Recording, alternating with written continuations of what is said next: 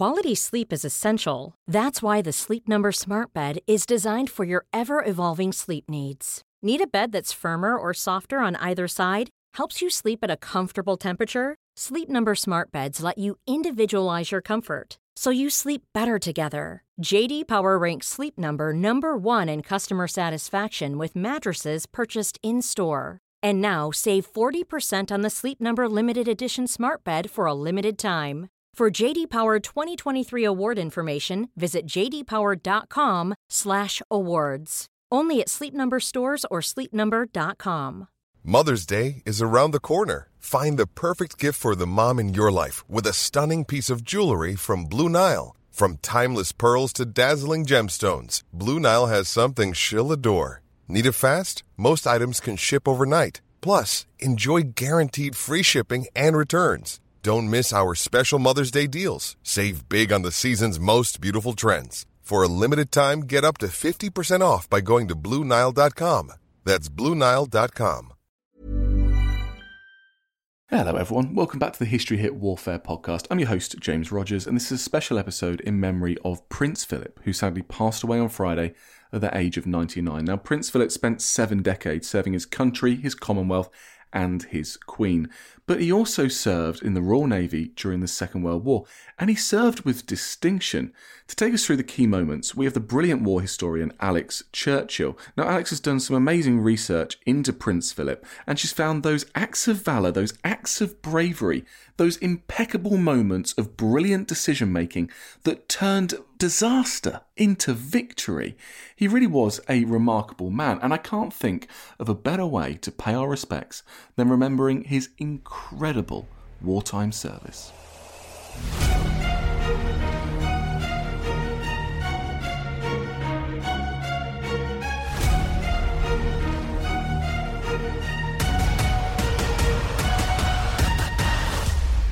Hi Alex, welcome to the History Hit Warfare podcast. How are you doing today?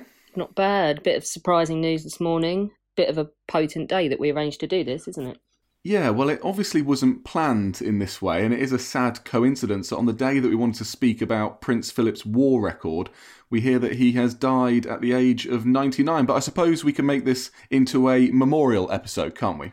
Absolutely. The man deserves many, many memorials and tributes for his public and military service as well.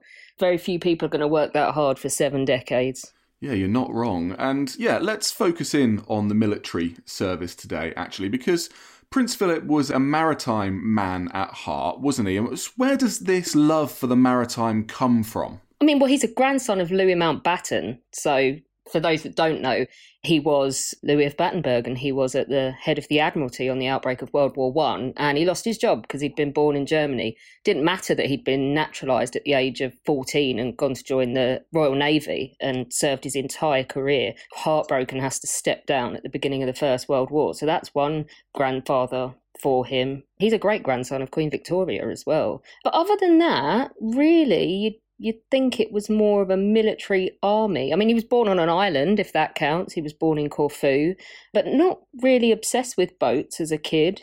He doesn't really have roots as a child. So, where he ended up on summer holidays and what he ended up doing, I mean, yeah, boats were involved at some point, but the big relationship with Dickie Mountbatten comes much later. But nonetheless, they start looking around for what to do with him when he gets to a certain age.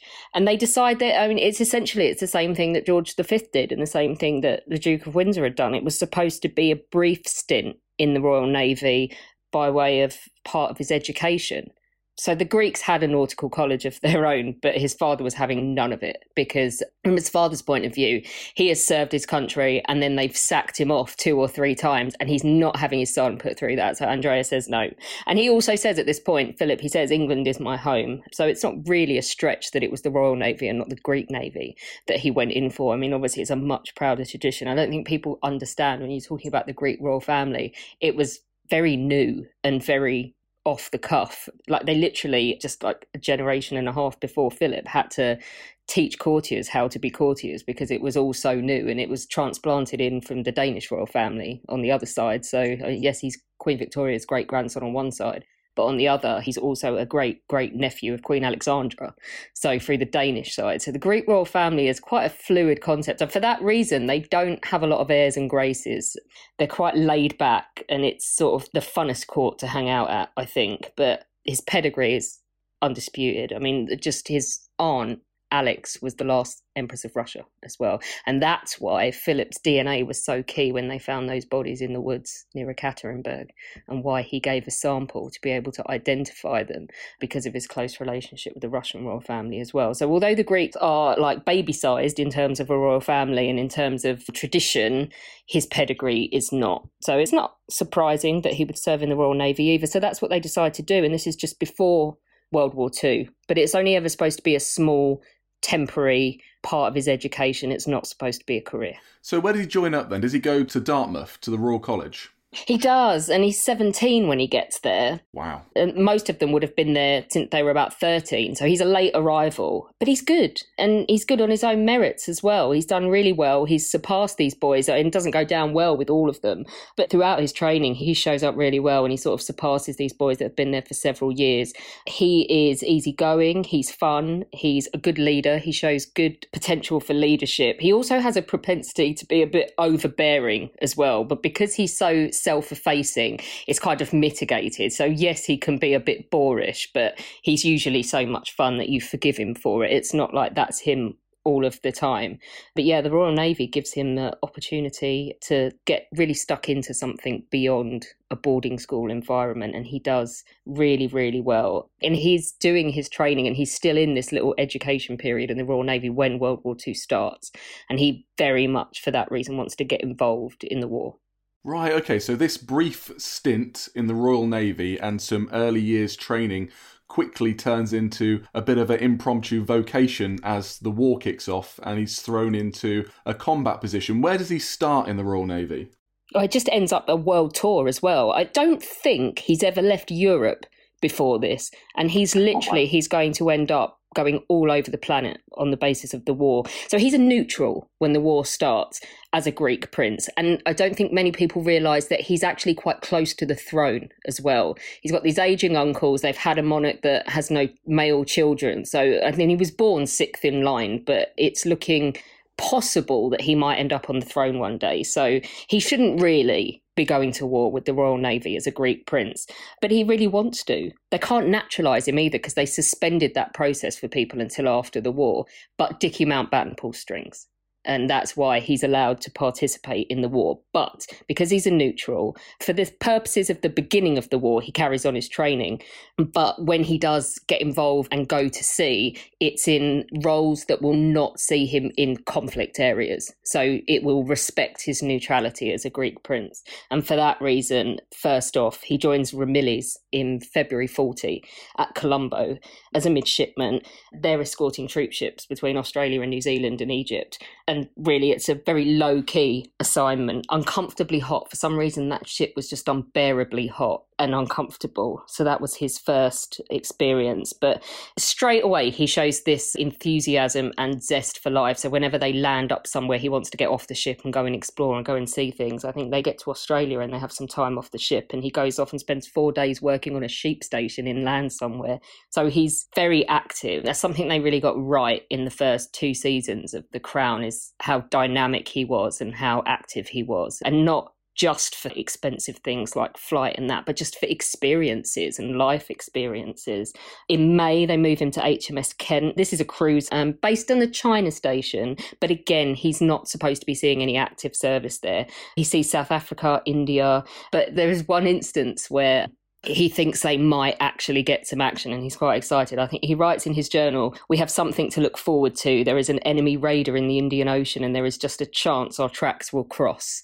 And they don't sadly for him. So he does want to be involved, but for the opening spell of the war, certainly it's politically inexpedient to let him.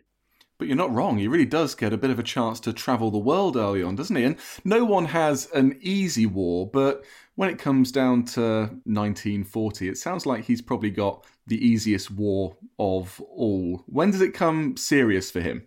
So in the summer of 1940, things start to change. But personally, he's going to move in August for the Kent Sistership, which is the Shropshire, and that's patrolling. So he's just changed areas. They were patrolling between the Red Sea and Durban, so just up and down. But then Italy come into the war in June 1940, and the Greeks are hopeful of staying out of it. But Mussolini wants to show Hitler what he can do, and he thinks Greece is an easy target. So the two key dates for Philip are on the 15th of August, an Italian submarine sinks a Greek naval ship.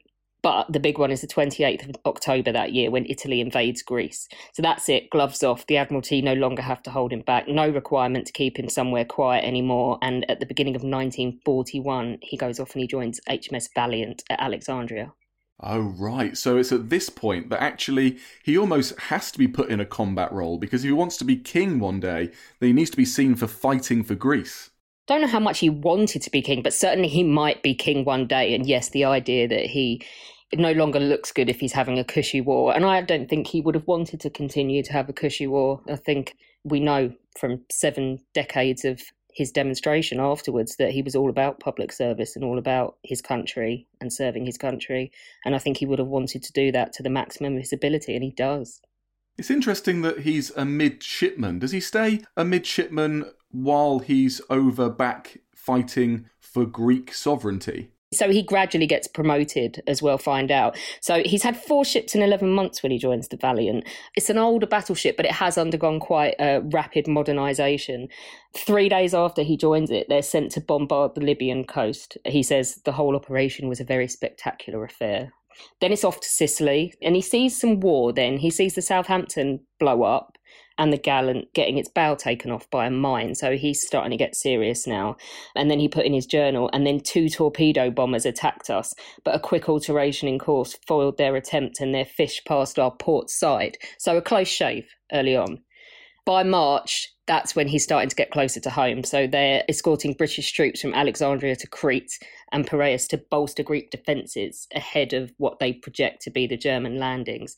And that's when you get the action at Cape Matapan.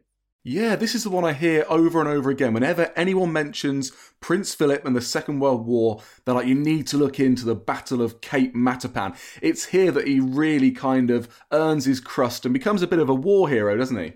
He does, yeah, and it's all about a searchlight. This is his job in this battle. So the background to the battle, 27th of March, they were due to go ashore for leave, but on the Thursday morning they get these rumours starting to go around the ship saying that some Italian cruisers had gone to sea. So under the cover of darkness, they slip out along with Warspite, Formidable, and Barham, and nine destroyers. So there's a, a British force goes to sea, and then what they're actually being sent to do is look out for this Italian fleet, which is going to try and take out a convoy headed for Piraeus. So important works.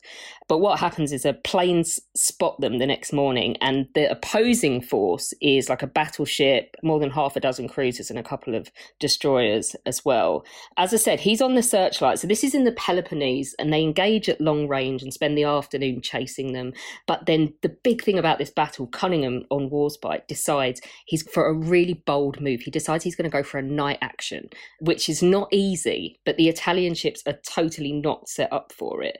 And it's a terrifying experience, it must have been. So his job throughout the battle was to cling on to this searchlight. And what he was supposed to do was light up an enemy ship so that they could range on it and aim at it and then they would explode it and try and take it on and then he would swing on to a next one. Was actually really funny so he lights up the first one he says and they fire at it and they light it up and it's not even crossing his mind that there might be more. He's so excited in the moment that they're telling him go left go left and that's when he suddenly realizes like oh, oh crap there's more of them and starts moving the searchlight about. I mean it's not only lighting the ship up but also lighting him up as well is there a riskier position than being the one who's standing behind the searchlight that everyone is now aiming at? It's not comfortable, is it? I mean, I got some of it in his own words, and he's talking about swinging the light onto another ship, and he says she was illuminated in undamaged condition for the period of about five seconds when our second broadside left the ship, and almost at once she was completely blotted out from stem to stern. He says more than 70% of the shells must have hit. The only correction given by the control officer was left one degree, as he thought we were hitting a bit far aft. So when the enemy had completely vanished in clouds of smoke and steam, we ceased firing and switched the light off. So very exciting, scary as well. And yeah, not definitely, definitely no longer having a cushy war but also showing that ability to be able to perform under really serious pressure, not being overwhelmed by the excitement, not doing anything foolish, but being able to keep his cool under pressure. And he's awarded a few medals for this, isn't he? He is, yeah. This is one thing that he is really good at is thinking under pressure. And we'll see later on. I know you're going to ask me about HMS Wallace as well. And also, as well, there's another instance with a downed bomber as well in the Pacific. And yeah, when it hits the fan, he's a good man to have on deck because he's very good at thinking on his feet, thinking quickly, and addressing any kind of. Uh, this thing about naval warfare, isn't it? It's so random, and this is like the pride of the Royal Navy, isn't it? Is that you have to have imagination as well to cope with any circumstance. And I think he demonstrates throughout the Second World War that he has that ability. It's a good moment for them in the Mediterranean, but that's not a good period for the Allies. Within a few days, Germany's going through Greece. Rommel's doing really well and pushing the Brits back on Cairo and the Germans are establishing air superiority over the central Mediterranean. So by May, we're looking at an all out attack on Crete. And again, Valiant is sent to intercept the German landings. Okay, tell us more. What happens next in Prince Philip's war? So I just want, you know what? I could tell you, but he left a really brilliant journal entry that tells us. And I think we don't have him anymore. And I think we should let him do it in his own words. So his journal entry for the 22nd of May 1941 says as we came in sight of the straits, we saw Naiad and Carlisle being attacked by bombers. We went right in to within 10 miles of Crete, and then the bombing started in earnest. Stukas came over, but avoided the big ships and went for the crippled cruisers and destroyer screens. Greyhound was hit right aft by a large bomb. Her stern blew up and she sank about 20 minutes later. Gloucester and Fiji were sent in to help them. Three ME 109s attacked Warspite as dive bombers, and she was hit just where her starboard forward mounting was. When we got about 15 15 miles from land, 16 Stukas came out and attacked the two cruisers. Gloucester was badly hit and sank some hours later. The fleet then had some more attention, and we were bombed from a high level by a large number of small bombs dropped in sticks of 12 or more. One Dornier came straight for us from the port beam and dropped 12 bombs when he was almost overhead. We turned to port and ceased firing when suddenly the bombs came whistling down, landing very close all down the port side. It was only some time later that I discovered we had been hit twice on the quarterdeck. One bomb exploded just abaft of the quarterdeck screen on the port side. Another landed within 20 feet of it, just inboard of the guardrails, blowing a hole in the wardroom laundry. There were only four casualties one killed, three injured.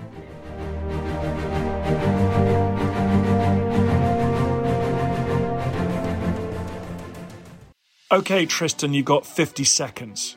Go. Right, so Dan's given me a few seconds to sell the Ancients podcast. What is the Ancients, I hear you say? Well, it's like Dan's show, except just ancient history.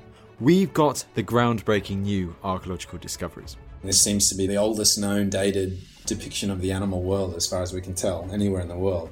We've got the big names. It's one of those great things, Pompeii. It's kind of forever rising from the dead and from destruction. We've got the big topics. The man destroys seven legions in a day. No one in history has done that. Subscribe to the Ancients from History Hit, wherever you get your podcast from. Oh, and Russell Crowe, if you're listening, we would love to have you on the Ancients. Spread the word, people. Spread the word.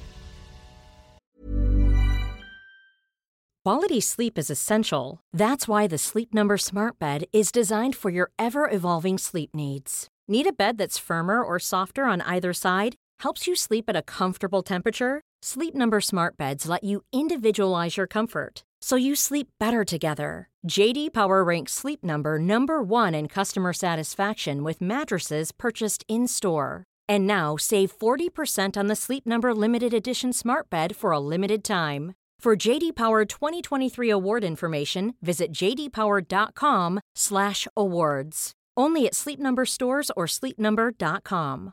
Hey, I'm Ryan Reynolds. At Mint Mobile, we like to do the opposite of what Big Wireless does. They charge you a lot, we charge you a little. So naturally, when they announced they'd be raising their prices due to inflation, we decided to deflate our prices due to not hating you. That's right. We're cutting the price of Mint Unlimited from $30 a month to just $15 a month. Give it a try at mintmobile.com slash switch. $45 upfront for three months plus taxes and fees. Promo for new customers for limited time. Unlimited more than 40 gigabytes per month. Slows. Full terms at mintmobile.com. There's never been a faster or easier way to start your weight loss journey than with PlushCare PlushCare accepts most insurance plans and gives you online access to board-certified physicians who can prescribe FDA-approved weight loss medications like Wegovy and Zepbound for those who qualify. Take charge of your health and speak with a board-certified physician about a weight loss plan that's right for you. Get started today at plushcare.com slash weight loss. That's plushcare.com slash weight loss. plushcare.com slash weight loss.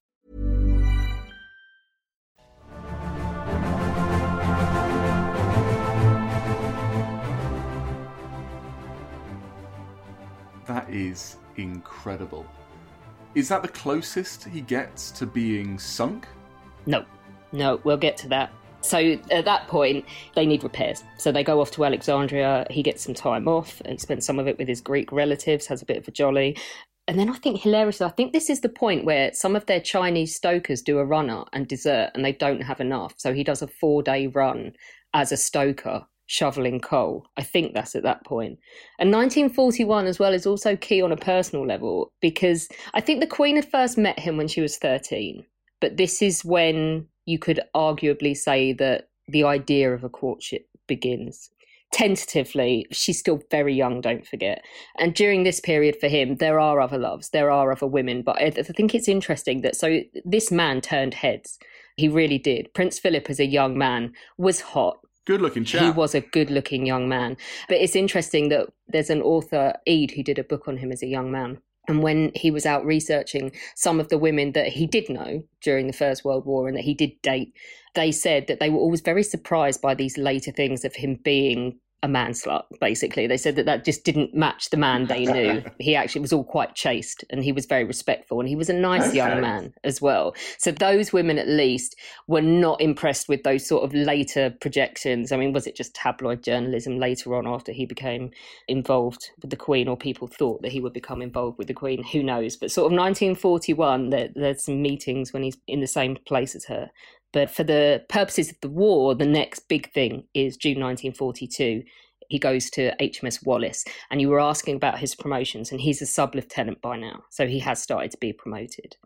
Okay, but he's still very young, so that's a pretty high rank for a young man. Yeah, it's going to get higher as well. So, for the purposes of this, they're based out of Rosyth, escorting convoys of merchantmen down to Sheerness. And this was known, this stretch of water, as E Boat Alley. It was quite dangerous, not to mention bombers as well. So, German submarines, bombers as well, and just mayhem of all these ships trying to get up and down the coast. There was an incident where they, uh, one ship inadvertently ends up ramming Wallace and hurting three of the men. So, yeah, he's basically serving in British waters now, but it doesn't mean it's any less hairy than when he was in the Mediterranean. In October 42, he's promoted again. And what you're saying about his age, at 21, he's a first lieutenant, and that's one of the youngest of that rank in the Royal Navy. And he's earned it, I think. I don't think that there's anything nepotistic in that promotion. And just by describing the stuff that he's already done, he's earned it.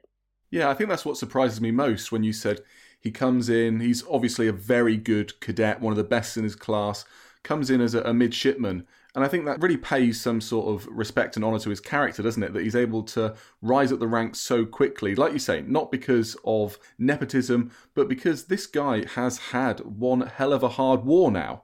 Yeah, he's blooded in now. He can, but I just want to diverge on his character a little bit. Yeah. So yes, he's brave and he's dashing and he's handsome, but war hurts. It really does. And he loses a friend in the winter of 1942 called Alex Wernher, who's killed in North Africa. And he doesn't find out straight away. And he's really angry that he wasn't told straight away and that nobody sent him the news. He was at sea. But what we do have is the contents of a letter that he sent to Zia, Alex's mother. And I just think it's really quite beautiful because it's that departure of innocence that so many men suffered in the First and Second World Wars, where they realise that they're not kids anymore. And that I remember we had a friend that was killed in a car accident at 17. And that first youthful realisation that life is not never ending and that it is fragile is quite a hard thing to take. And in the context of the war, 10th of January 1943, he writes to Alex's mother Ever since I got the telegram from Uncle Dickie, I've been in a daze. Alex filled a place in my life that was very important to me. He filled a place of a brother, and for that alone I am eternally grateful to him. As the older boy, he was a guide and a pillow, and in great many ways I tried to model myself on him. As I grew older, I was able to find many of my shortcomings by just comparing myself to him, and in some cases I managed to put them right.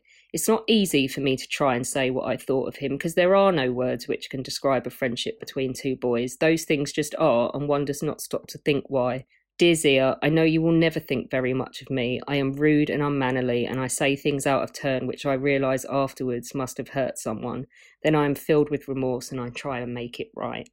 And I just think we all know him as an elderly man, and to sort of see that hurt, fragile young man who's in the middle of a war as well, and to see a display of sensitivity like that, I think that's a side that we don't often think of when we think about Prince Philip.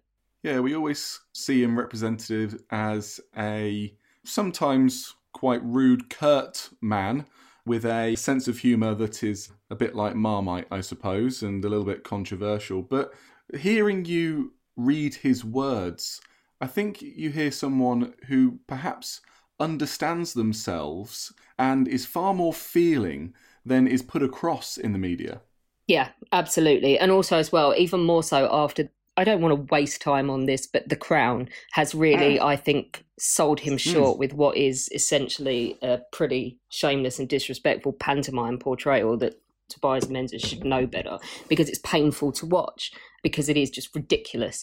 And I think he doesn't bring any semblance of depth of character to that role. I think the guy who played him in the first two series did. And I know that the Queen saw the first series and thought it was great fun, but I don't think that's the case anymore.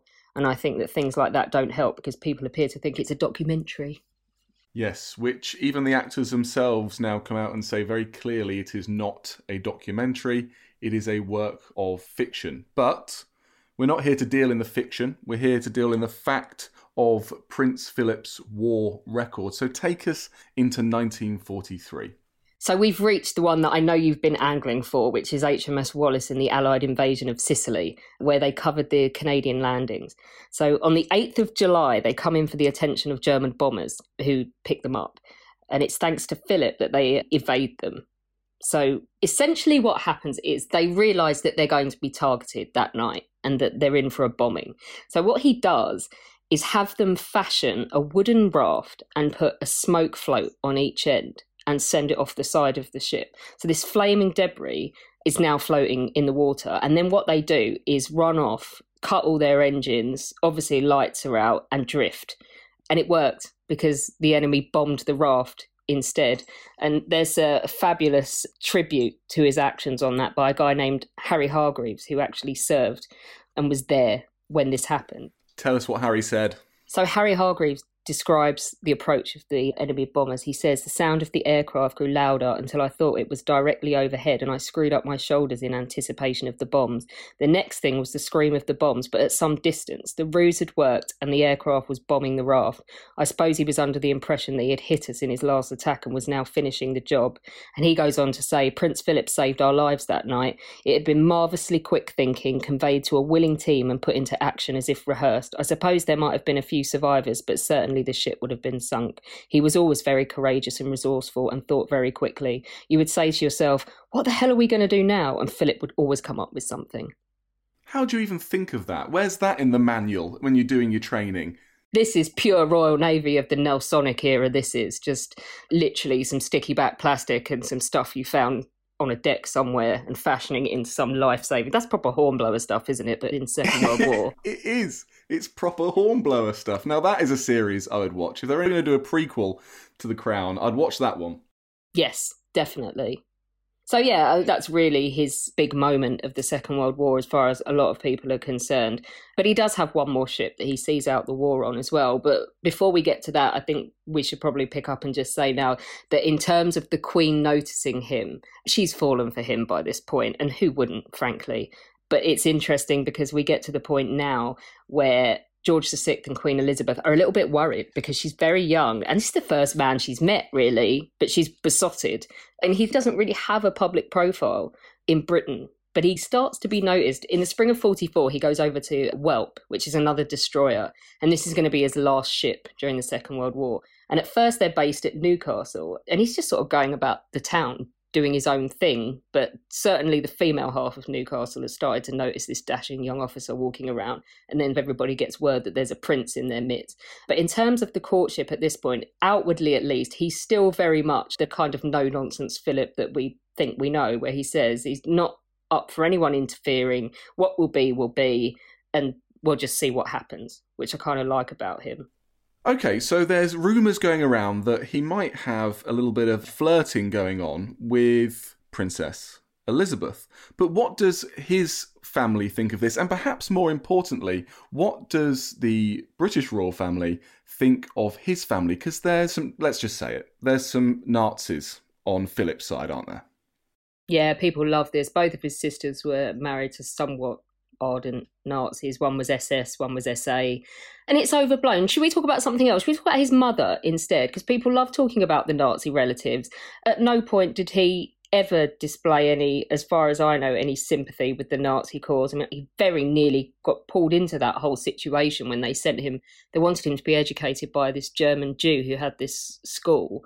But then he started being persecuted, and actually, he set up Gordonstoun, which is where they sent Philip eventually. So, although he almost ended up being ah. educated in Nazi Germany, escaped by the skin of his teeth without being indoctrinated into any of that. But what people don't talk about is the fact that his mother, Alice, who suffered greatly from issues with her mental health, by the time he was 10, he didn't really have a family. She'd been institutionalized. His dad was off doing his own thing. He was being banded around different relatives. Spent a lot of time with Uncle George, who was like a father to him. Spent a lot of time with his grandmother, Victoria.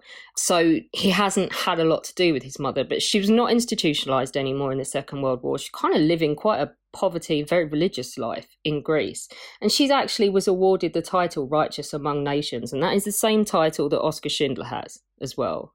And it's in part for the work she did in protecting Jews in the Second World War. So when people go, oh, when his brother in law's Nazis, I always go, yeah, but you know what his mum was? So yeah, his mother is a deeply interesting character. I was kind of glad that they gave her a bit of a plot arc in The Crown because I think she deserved it, even if it was just The Crown but she was a good woman.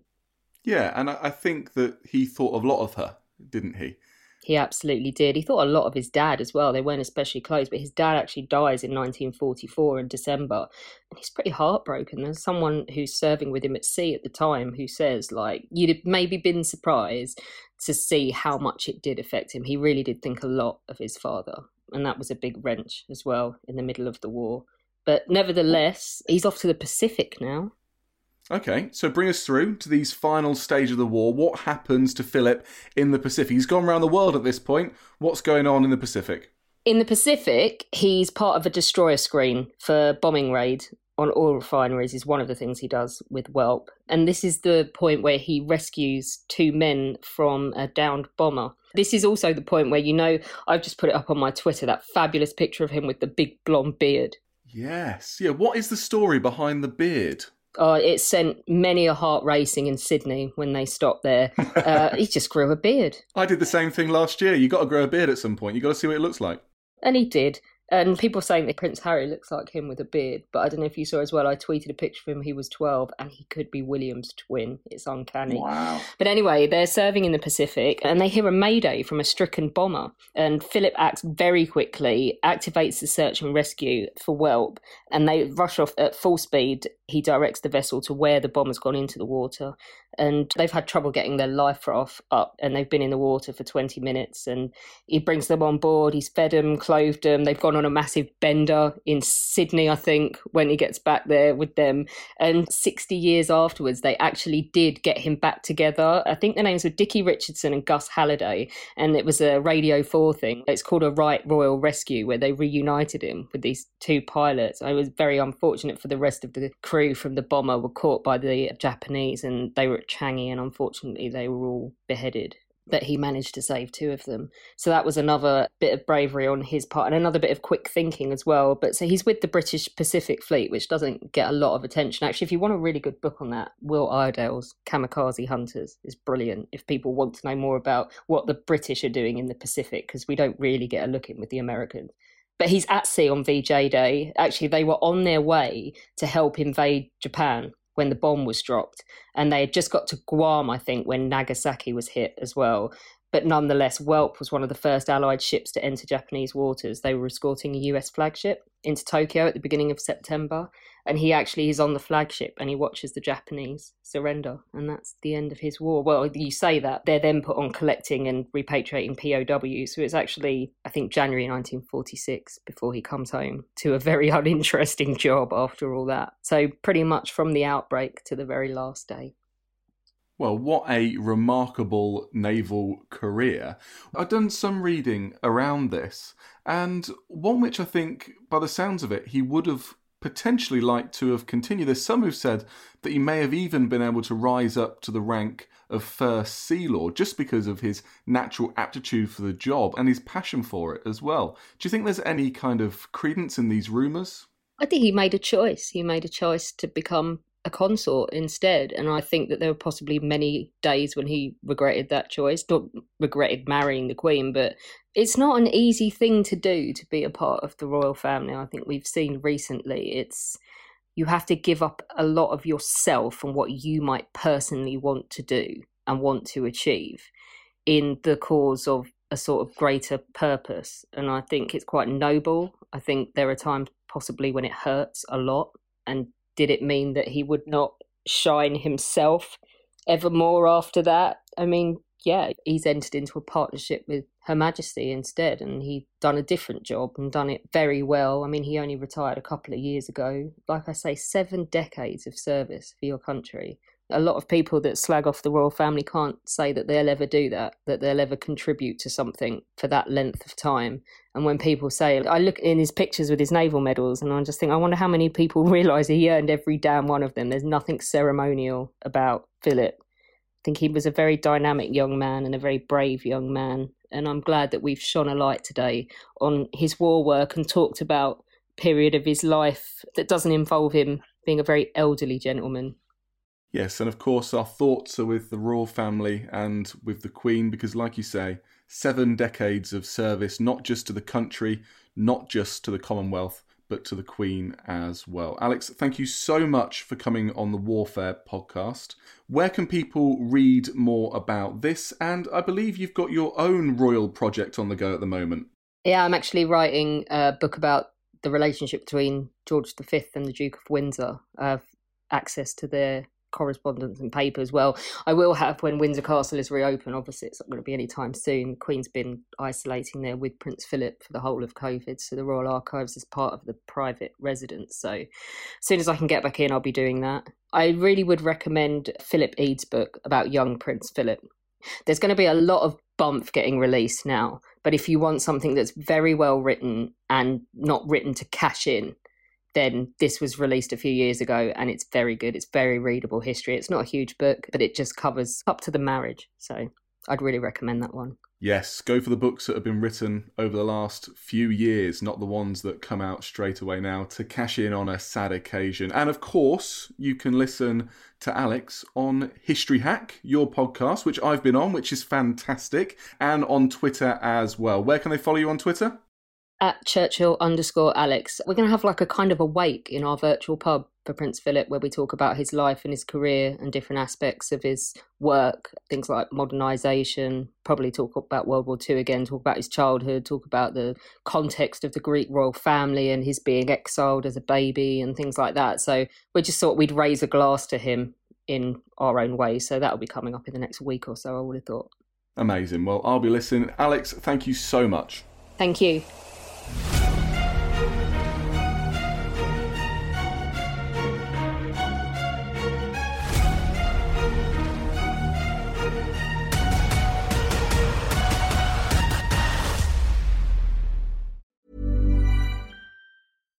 Deserves the best, and there's no better place to shop for Mother's Day than Whole Foods Market. They're your destination for unbeatable savings, from premium gifts to show-stopping flowers and irresistible desserts. Start by saving 33% with Prime on all body care and candles. Then get a 15-stem bunch of tulips for just $9.99 each with Prime. Round out Mom's menu with festive rosé, irresistible berry chantilly cake, and more special treats. Come celebrate Mother's Day at Whole Foods Market. Here's a cool fact a crocodile can't stick out its tongue. Another cool fact you can get short term health insurance for a month or just under a year in some states. United Healthcare short term insurance plans are designed for people who are between jobs, coming off their parents' plan, or turning a side hustle into a full time gig. Underwritten by Golden Rule Insurance Company, they offer flexible, budget friendly coverage with access to a nationwide network of doctors and hospitals. Get more cool facts about United Healthcare short term plans at uh1.com. And before you go, remember as a Warfare listener, you get a special discount at History Hit. Subscribers get access to blissfully uninterrupted, ad free podcasts and thousands of hours of history documentaries. You've got everything from the American Revolution to my own documentaries like Traces of War, Weapons of War, and 24 Hours in Normandy, where I follow in the footsteps of the Green Howards on D Day from their beach landings to being awarded the Victoria Cross and all the way through their first day where they made it seven miles inland further than any other British or American unit. So head over to historyhit.com forward slash subscribe or follow the link in the show notes and use the code WARFARE to get 50% off your next three months. That's the code WARFARE to get 50% off. And if you're an Apple listener, you can subscribe for new ad free episodes within the app. So give it a go. I know you're gonna love it.